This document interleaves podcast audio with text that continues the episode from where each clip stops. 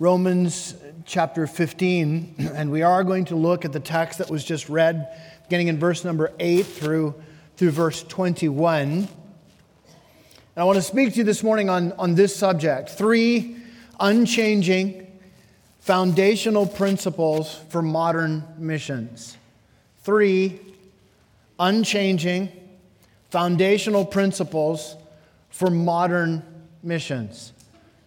Someone has said that the missions conference, we are having a missions emphasis weekend, that the missions conference is the business meeting where the church decides if they believe that people without Christ are worth saving. Missions is the church choosing whether or not to engage in the rescue of people who are, in fact, modern day slaves, languishing in the dark chains of sin. Men and women and children who have all of their entire existence and perhaps for generations have been in bondage to Satan all their lives with no hope, without God in the world.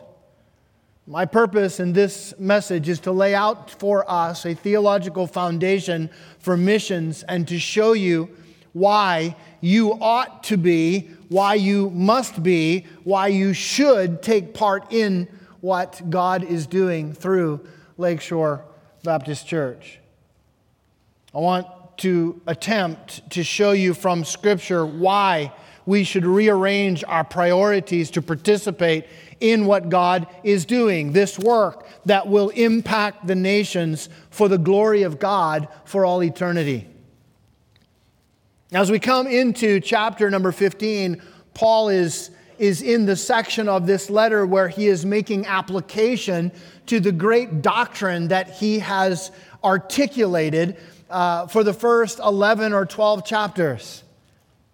In fact, the theme of this letter to these Roman, these Gentile Roman Christians in the city of Rome is justification by faith. Often referred in this letter, he will reference uh, justification or he will reference the righteousness of God, which is by faith in Jesus. Justification, to, to be declared righteous by God through the finished cross work of his Son, Jesus Christ. Apart from any merit of your own, apart from any effort of your own, that God, in His sovereignty and in His love and in His grace, would simply look upon you with favor and would declare you to be righteous in God in, through Jesus uh, in response to your faith in the finished work of Jesus Christ upon the cross. What marvelous grace. We could sing Amazing Grace, how sweet the sound that saved a wretch like me. I once was lost, but now am found, was blind, but now I see. This whole letter, in fact, um, is wrapped up in this theme of justification. In chapters one through three, the, the apostle lays out an argument as to why people need it. Why do people the world over need to be justified by faith? And of course, he answers that in the first three chapters with, with, with this, with this um, undeniable statement that, that they must be justified. They need to be justified by faith because they are under the divine wrath of a holy God. And chapters four and five, he then explains how to get it. How do we acquire this justification, this righteousness through Christ before God the Father. And he explains in chapter 4 and verse and, and, chapter 5 that we receive this justification through faith in Jesus Christ. Chapter 6 through 8, he describes the change that happens in the life of a person, a man, a woman, a young person who has placed their faith in Jesus and has been declared righteous by God. The change that takes place because of justification by faith. And then in chapters 9 through 11, Paul is very clear in the fact that God is sovereign in it and that man is responsible to receive it. and this divine tension that you find throughout Scripture between the divine sovereignty of God and the human responsibility, the, the responsibility of man to respond in faith. And then we come to this section in which we find our text, chapters 12 through 16.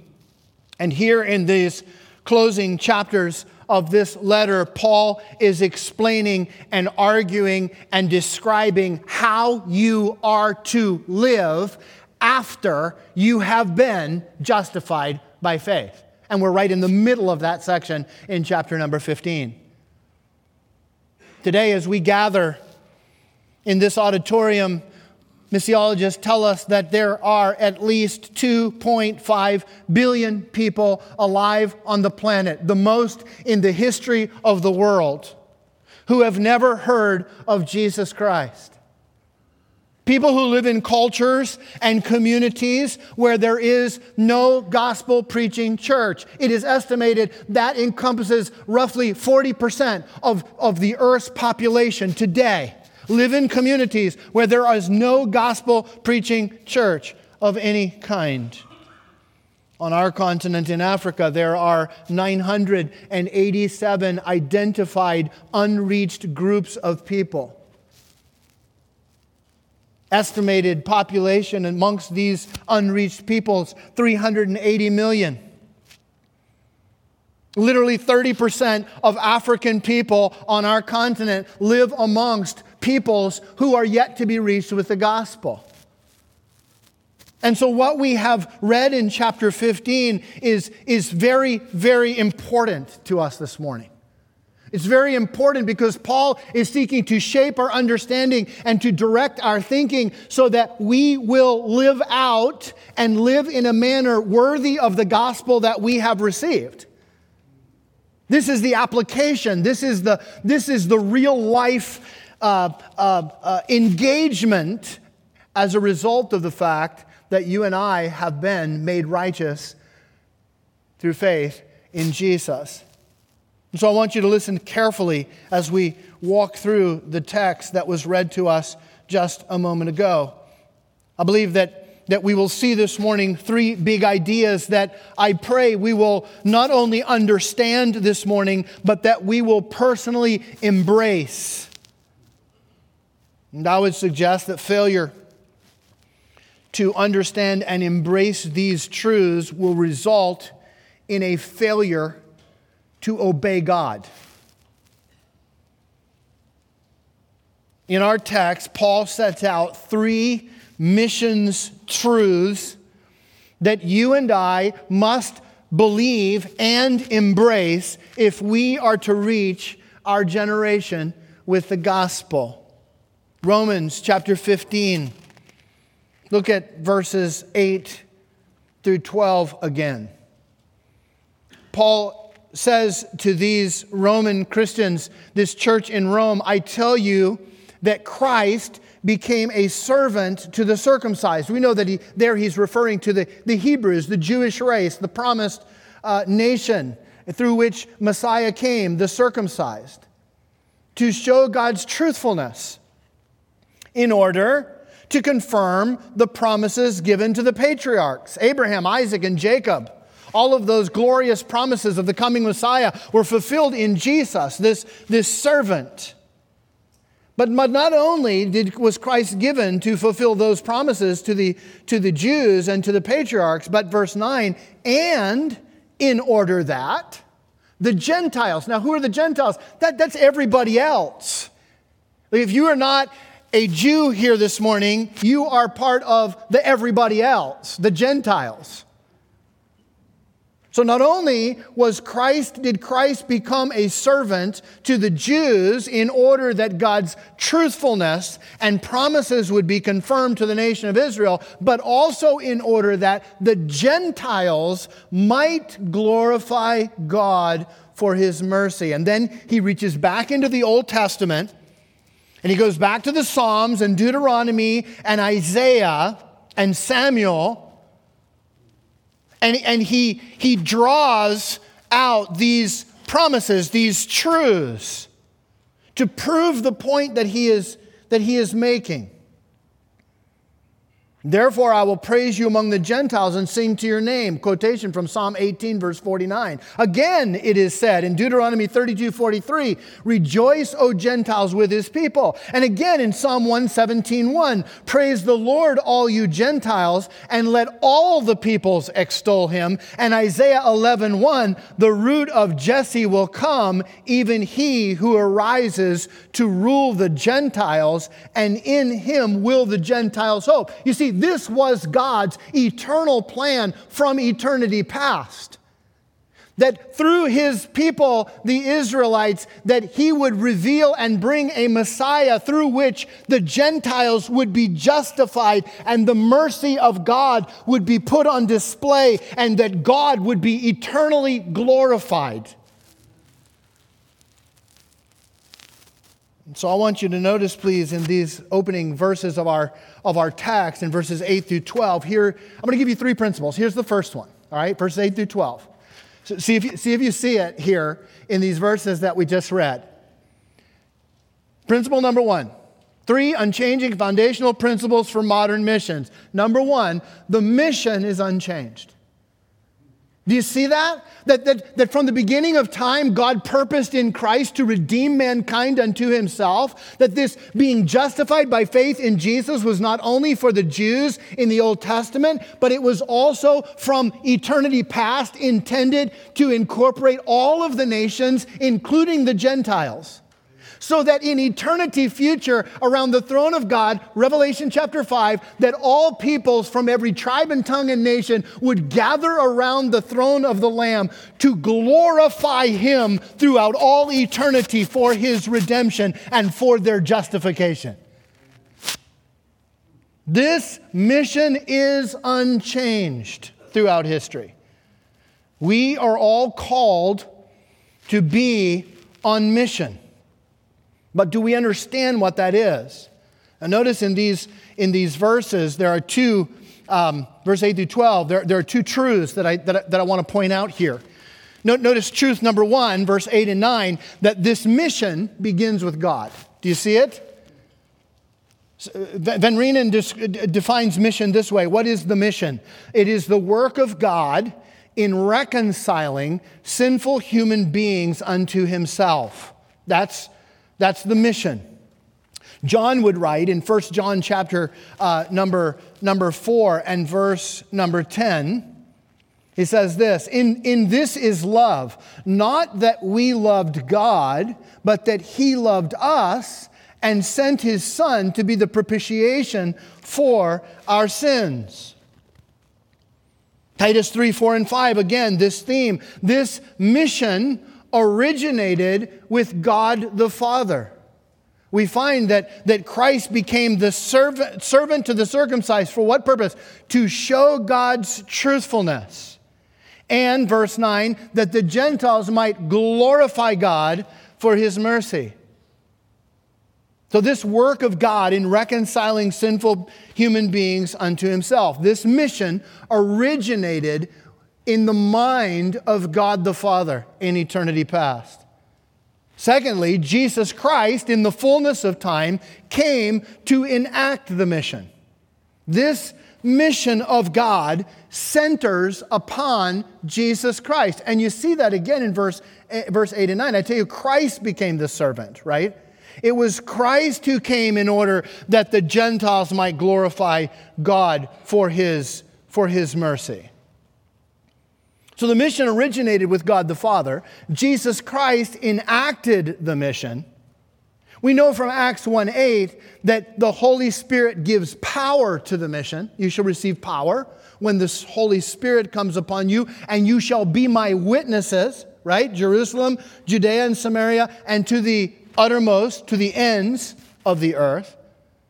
So it originated with the Father, it was enacted by the Son, it is empowered by the Holy Spirit. But then we we find, beginning in Acts 13, and, and this really is his challenge to these Roman Christians, is that the church carries out the mission. And that's why we've assembled here for this weekend of, of thinking again about these glorious truths of the mission of God. Because it is God's purpose from eternity past to fulfill in this generation his mission through the church, Lakeshore Baptist Church. The church carries out the mission. In fact, you see that in the Great Commission, right? The, the whole idea of baptizing them in the name of the Father, Son, and the Holy Spirit. That is an ordinance of the local church. And then the world is the recipient or receives the mission of God. Now, now I, think, I think it's, it's important for us to recognize that because the mission is God's mission, you and I have absolutely no right to redefine it, to change it or to modify it in any way. In other words, this is God's mission, not our mission. It's our mission in the fact that He commissions us to obey Him and to carry it out. He empowers us by His Holy Spirit to carry out that mission, but the mission belongs to God. You have no right to call things missions that God doesn't call missions. You know, Muslim charities, Muslim charities feed hungry people around the world. Do you know that, right? You do know that, right? I mean, I live in, in Zambia where Muslim charities are very active in villages, giving clothes and food to people, providing education, primary schools. Digging wells. I have met atheists in Zambia. I've met them. I've, I've talked with them at, at restaurants that come from American uh, non government organizations to dig wells and provide clean water in Zambia. And I laud those things. That's wonderful. I'm glad for all of that. But these people who come are actual atheists. They don't even believe there's a God. So just because you go out of a church and go dig a well in some village somewhere on the other side of the world, that by itself is not missions.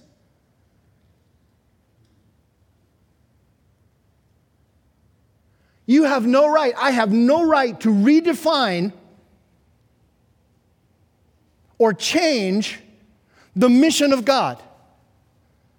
You say, can, can you be involved in a lot of these other humanitarian and, and, and, and other things for the sake of the gospel? Well, certainly you can, if you have the mission right. If the mission is clear, yes, you can do some of those things.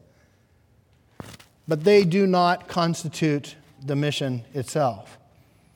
So, what is missions? The plan of committed believers to accomplish the mission of God. And that plan, amongst whatever else it may be, that plan centers upon the verbal proclamation of the gospel.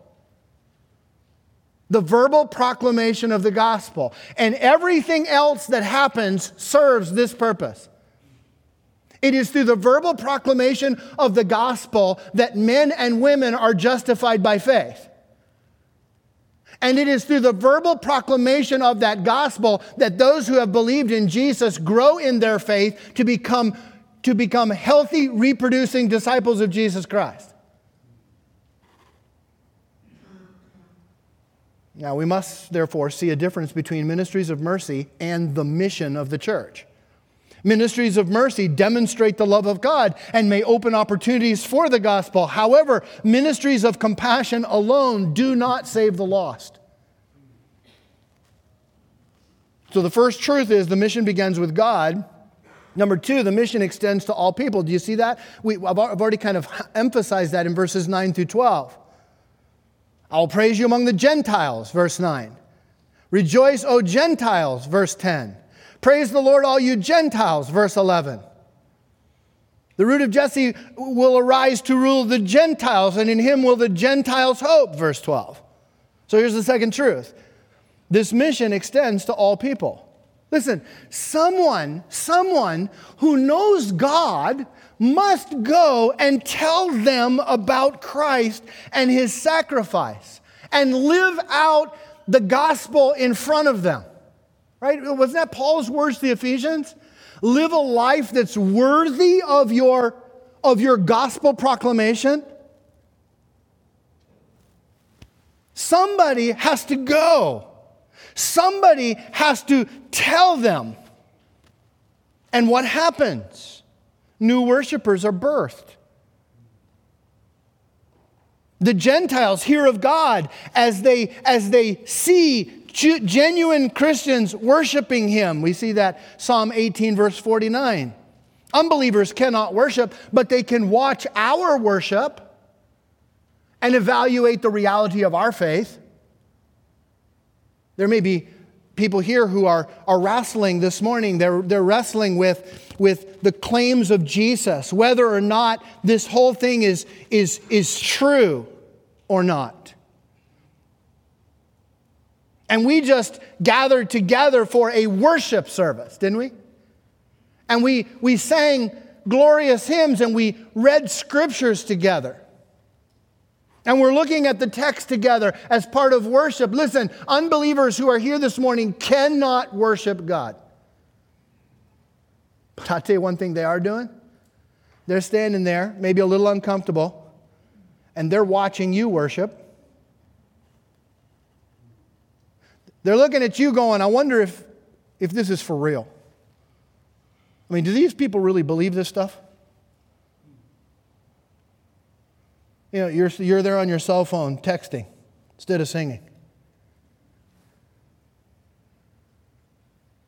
Or you're just mumbling.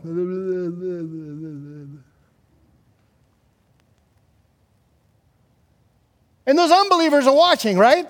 They're watching us worship and they're trying to figure out I don't know if I believe this, but do these people believe this?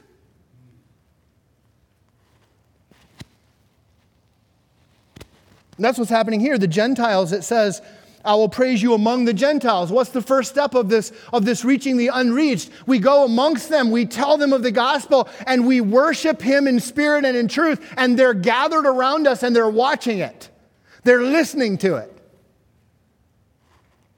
Notice the next thing that happens in verse number 10 they begin to they believe in jesus and they begin to to worship together with the missionary. Gentiles began to participate with israel in worship. Deuteronomy 32 43 and then verse 11 and 12 what do you see? The indigenous worship of god amongst the gentiles the Gentiles now, as they grow in the Lord, in their own right begin to praise the Lord. New believers worship first as they see the missionary worship, but as they mature in their faith, they develop culturally appropriate expressions of heart worship toward God. That would take care of all of our worship wars if we just believed that.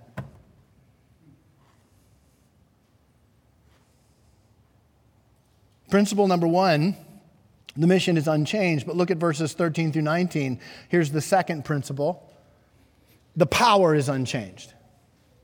The power is unchanged for this mission. Look at verse 13. May the, may the God of hope fill you with all joy and peace in believing, so that by the power of the Holy Spirit, what is this power of the Holy Spirit? This is the inner working of the Holy Spirit within the lives of these new Gentile believers that produces joy, peace, and hope. Do you see it? Verse 12 and 13? Now, notice what Paul says in verse 14 I myself am satisfied about you, brothers, that you yourselves are full of goodness, filled with all the knowledge, and able to instruct one another. But on some points, I've just written to you about justification by faith. I've written boldly to remind you, because of the grace given to me by God, to be a minister of Christ Jesus to the Gentiles in the priestly service of the gospel of God, so that the offering of the Gentiles may be acceptable, sanctified by the Holy Spirit. In Christ Jesus, then I have no reason to be proud of my work for God. For if I, I will not venture to speak of anything except what Christ has accomplished through me to bring the Gentiles to obedience by word and deed, by the power of signs and wonders, by the power of the Spirit of God, so that from Jerusalem all the way around to Illyricum I have fulfilled the ministry of the gospel of Christ. So, number one, the power, uh, sorry, number one, the, the mission is unchanged. Number two, the power is unchanged. This power of God in the gospel radically transforms lives. You see that, verse 13, right? The Holy Spirit imparts faith through and in the Word of God for these to have hope, to turn from their past life by faith and offer themselves to God for this eternal future and grace. Verse 14. So that by the power of the Holy Spirit you may abound in hope.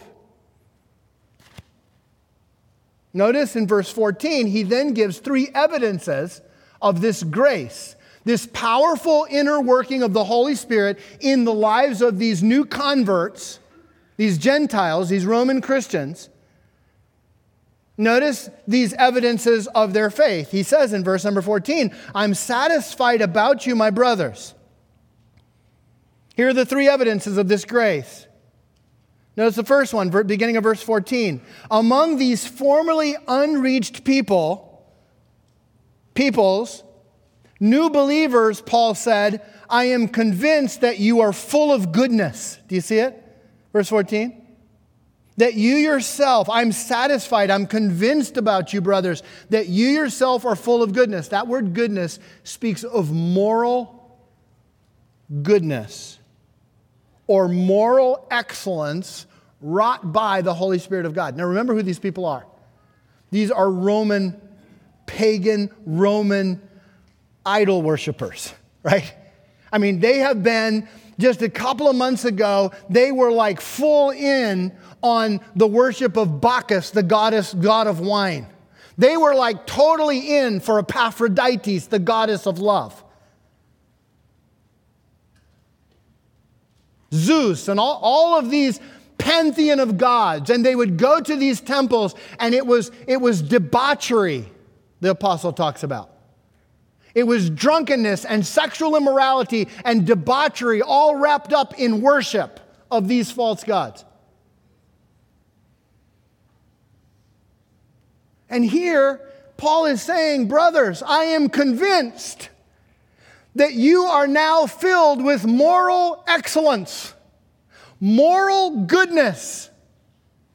How did you, did you change from being an absolute pagan to someone of moral excellence by the powerful working of the Holy Spirit of God as God the Father justifies them by faith in Jesus.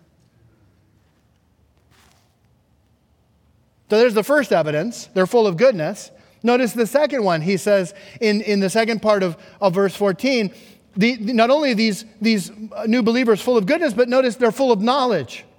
This word knowledge is a genuine comprehension of the Christian faith. To the Corinthians in chapter 6 and verse 9 of his first letter, Paul wrote this What do you not know that the unrighteous will not inherit the kingdom of God? Be not deceived, neither, and now he's describing the Gentiles. Neither fornicators, nor idolaters, nor adulterers, nor homosexuals, nor abusers of themselves with mankind, nor thieves, nor covetous, nor drunkards, nor revilers, nor extortioners shall inherit the kingdom of God. Now here's verse 11. And such were some of you.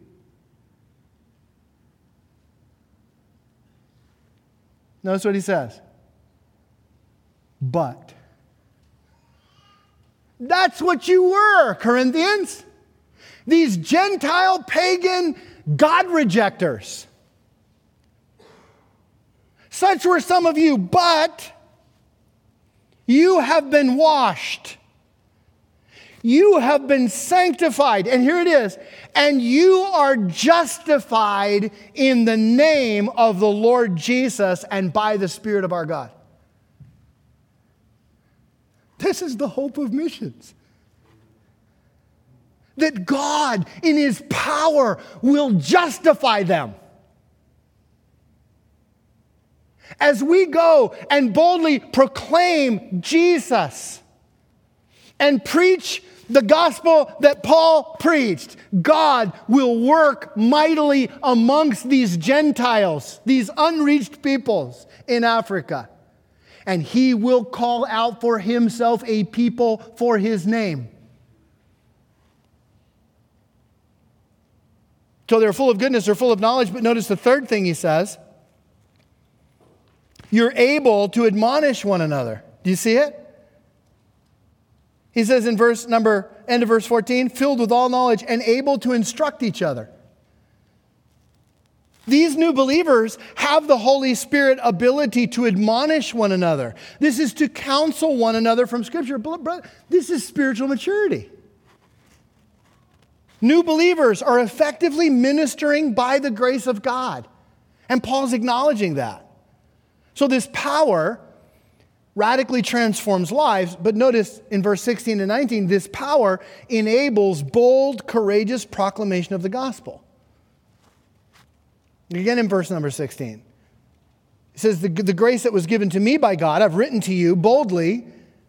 Because God gave me the grace, Paul says, to be a minister of Christ Jesus to the Gentiles in the priestly service of the gospel of God, so that the offering up of the Gentiles may be acceptable, sanctified by the Holy Spirit. Look at drop down to verse verse 19. By the power of signs and wonders, by the power of the Spirit of God, so that from Jerusalem all the way around to Illyricum, that's like 1,200 miles, I have fully preached the gospel. You see, this power, the power is unchanged. It radically transforms lives, and number two, it enables bold, courageous proclamation of the gospel. The power of the Holy Spirit is manifested in bold witness. Now, I hope you'll stay for this next hour because I want to show you some of that. What God is doing in other places through this bold proclamation of the gospel. The power of the Holy Spirit is manifested by courageous commitment to the Great Commission. And you know, people People lay down their lives for much lesser causes than the gospel. Wouldn't you agree? I mean, we rightly, I believe, we rightly celebrate when our children join the Marines, the Army, the Air Force. We're proud of that. We should be. But you do know Army, Air Force, Marines like send these boys to places like Afghanistan, right? You do know that. Iraq, stuff places like that. Places like where there's bombs and people shoot. You, you do know that, right? But we celebrate it. And we should. I'm all for celebrating it. I think it's a great thing. But let someone stand up and say, Give your son and send him to the Sudan. Because there's 30 unreached people groups there who are violent, they still carry spears. And we say, oh, no, it's not safe. I mean, what kind of diseases do you people have in Africa? Do you, do you see, do you see the, do you see the problem there? Serve the King of Kings, who has sovereignly said that I will take care of you and I will send you to the ends of the earth and I will protect you and I will meet your needs. And we're like, no, no, no, no, no, no, no, no, don't go crazy on this.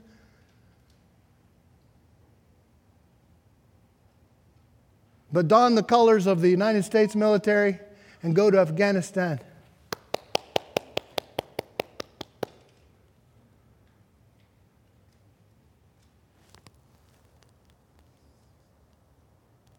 People lay down their life for much lesser causes than the gospel.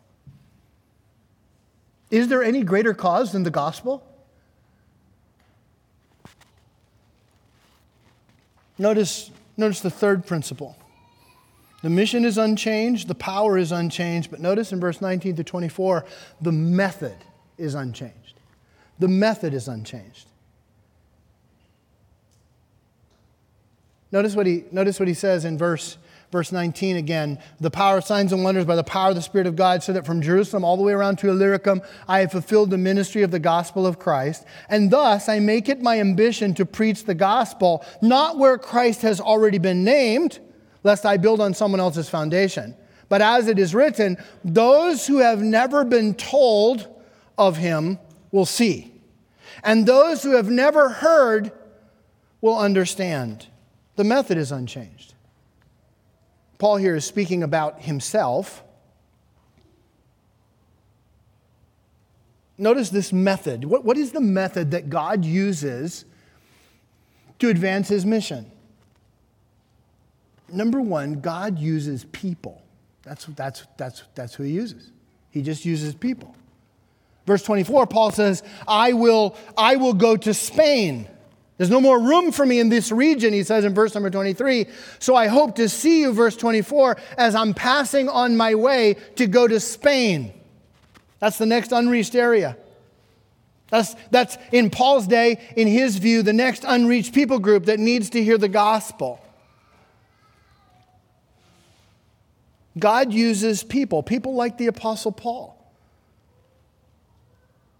But notice, not only does God use people, but God uses ordinary people. Like you and me.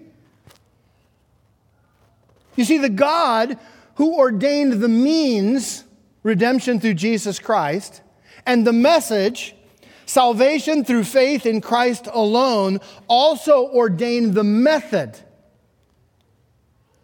And that's missionaries or sent ones. Look at verse 16. God has given me the grace, Paul says, to be a minister of Christ Jesus to the Gentiles in the priestly service of the gospel of God, so that the offering of the Gentiles may be acceptable, sanctified by the Holy Spirit. You see, someone has, someone has said it like this Whenever God sets about to do a monumental task, he always taps someone on the shoulder and says, I want you. I want you. To preserve a godly line in the time of global judgment, God called Noah. God sent an army of bold prophets throughout the Old Testament to call his people back to holiness. When the nation was in exile, God called a young princess by the name of Esther to deliver Israel from a plot to wipe out the Jews. To rally his people and rebuild Jerusalem, God called Nehemiah. To bring the gospel of salvation to a needy world, God enlisted a teenage virgin, a leathery desert dwelling prophet by the name of John the Baptist, and he conscripted a band of 12 unknown tradesmen and then to spread that gospel to the ends of the earth, God tapped a zealous Pharisee named Saul of Tarsus, whom he transformed into the Apostle Paul. You see, God is a God who teams up with people, you and me. Not because he needs us, but because he chooses to use us. He chooses to fulfill his mission to bring salvation to the lost. He chooses to do that work through us. What grace! And I know what some of you are thinking. Some of you be sitting, sitting here thinking right now, oh, no, no, no you don't, no, no, no. no Pastor Phil, uh, God wouldn't want me. I mean, I, yeah, yeah, there's guys in here for sure. Well, you, you don't know me. You don't understand my fears or, or my past failures or my personal inadequacies eh, because you don't, you, don't, you don't know how old I am or how young I am. And if that's what you're thinking right now, you're in good company. Think of the people in Scripture that God used. Moses was a stutterer. David's armor didn't fit. Remember that one? Paul rejected John Mark. Hosea's wife was a prostitute. Solomon was too rich. Abraham was too old. David was too young. Timothy had ulcers. Peter was afraid of death. Lazarus was dead. John was self righteous. Naomi was a widow. Paul was a murderer. So was Moses, for that matter. Jonah ran from God. Miriam was a gossip, gossip. Gideon and Thomas both doubted. Jeremiah was depressed and suicidal. Elijah was burnt out. Martha was a worrywart. And Noah got drunk.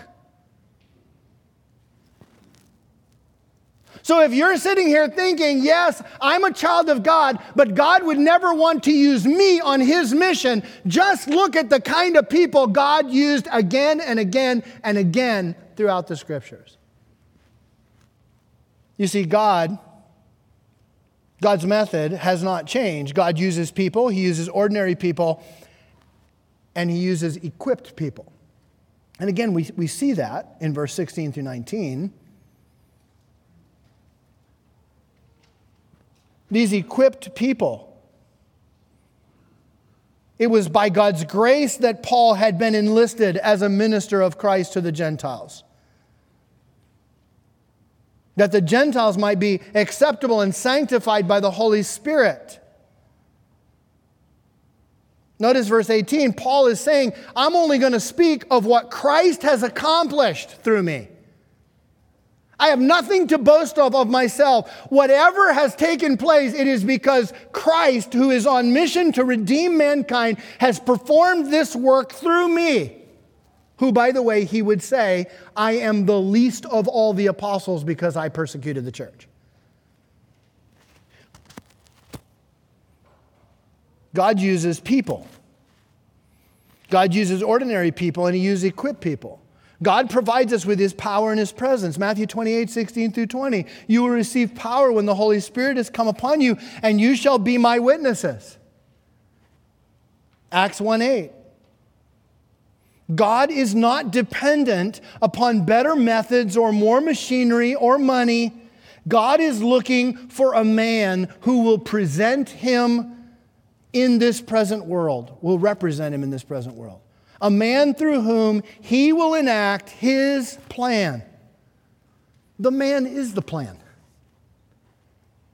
It's not, it's not trying to come up with new and better mission strategies. And we ought to plan, don't get me wrong, but, but, but it's not about the strategy. It's about the man who is wholly consecrated to God, through whom the Holy Spirit works for his glory. You see, God calls, and the church sends missionaries to lay foundations. That's really what missions is gospel foundations. Missions lays the foundations for healthy reproducing churches. This was, this was Paul's, Paul's statement in verse 19 by the power of signs and wonders, by the power of the Spirit of God, so that from Jerusalem all the way around to Illyricum I have fulfilled the ministry of the gospel that he sent me to do. I've laid the foundation for healthy reproducing churches. Now, those churches need to evangelize their regions. And my task is to go to the next unreached area, and that's Spain. You see, churches with trained leaders are left to build upon the foundation and reach out to the unreached around them. This is what Paul did. He preached in the strategic centers throughout the region from Jerusalem all the way around to Illyricum. It's about 1,400 miles, and he established churches all through that region. now he presses on, leaving those churches who he is convinced and satisfied that they are full of goodness, filled with knowledge, and able to instruct one another. Three unchanging foundational principles for modern missions. Did you get them? The mission is unchanged. The power for that mission is unchanged. And the method is unchanged. I want to ask two questions as I conclude this morning. Have you responded to the gospel by believing? Have you been justified? Have you been pronounced righteous by God because you have put your faith in the finished work of Jesus upon the cross? Have you been justified by faith? Have you responded to the gospel by believing? If you haven't, please respond now.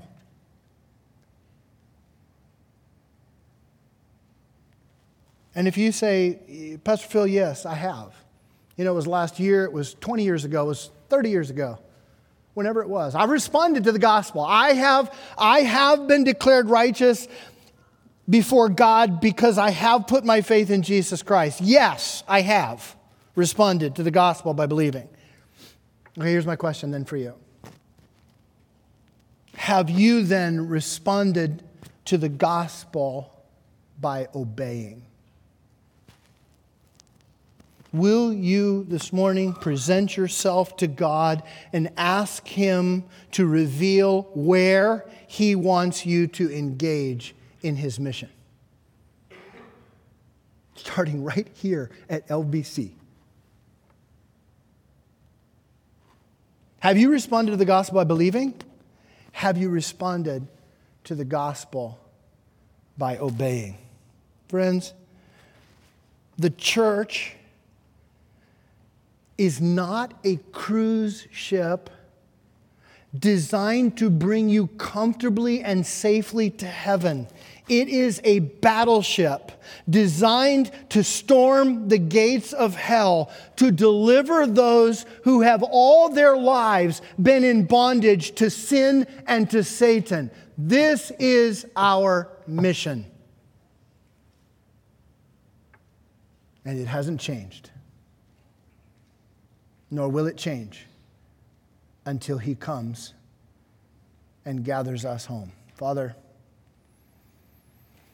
I pray that each of us would, before your loving, kind gaze, that each of us would evaluate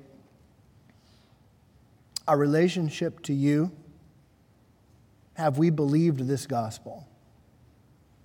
Have we received Jesus in all his glory. To be saved, to be delivered, to be forgiven eternally, to be declared righteous. For those that have not.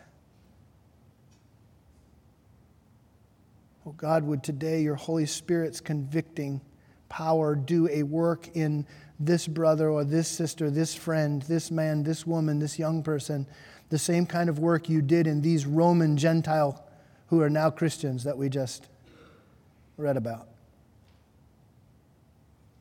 Help us, dear God, before your kind, loving, sovereign gaze to evaluate our obedience.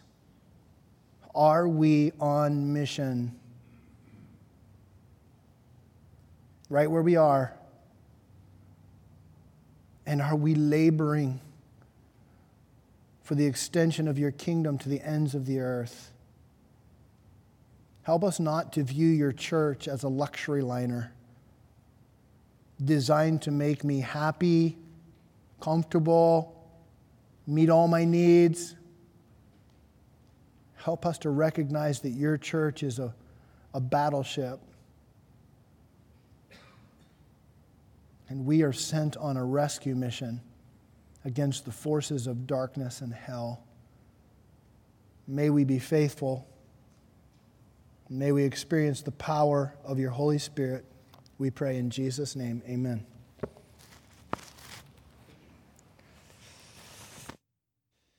All right. Thank you, Phil, for that.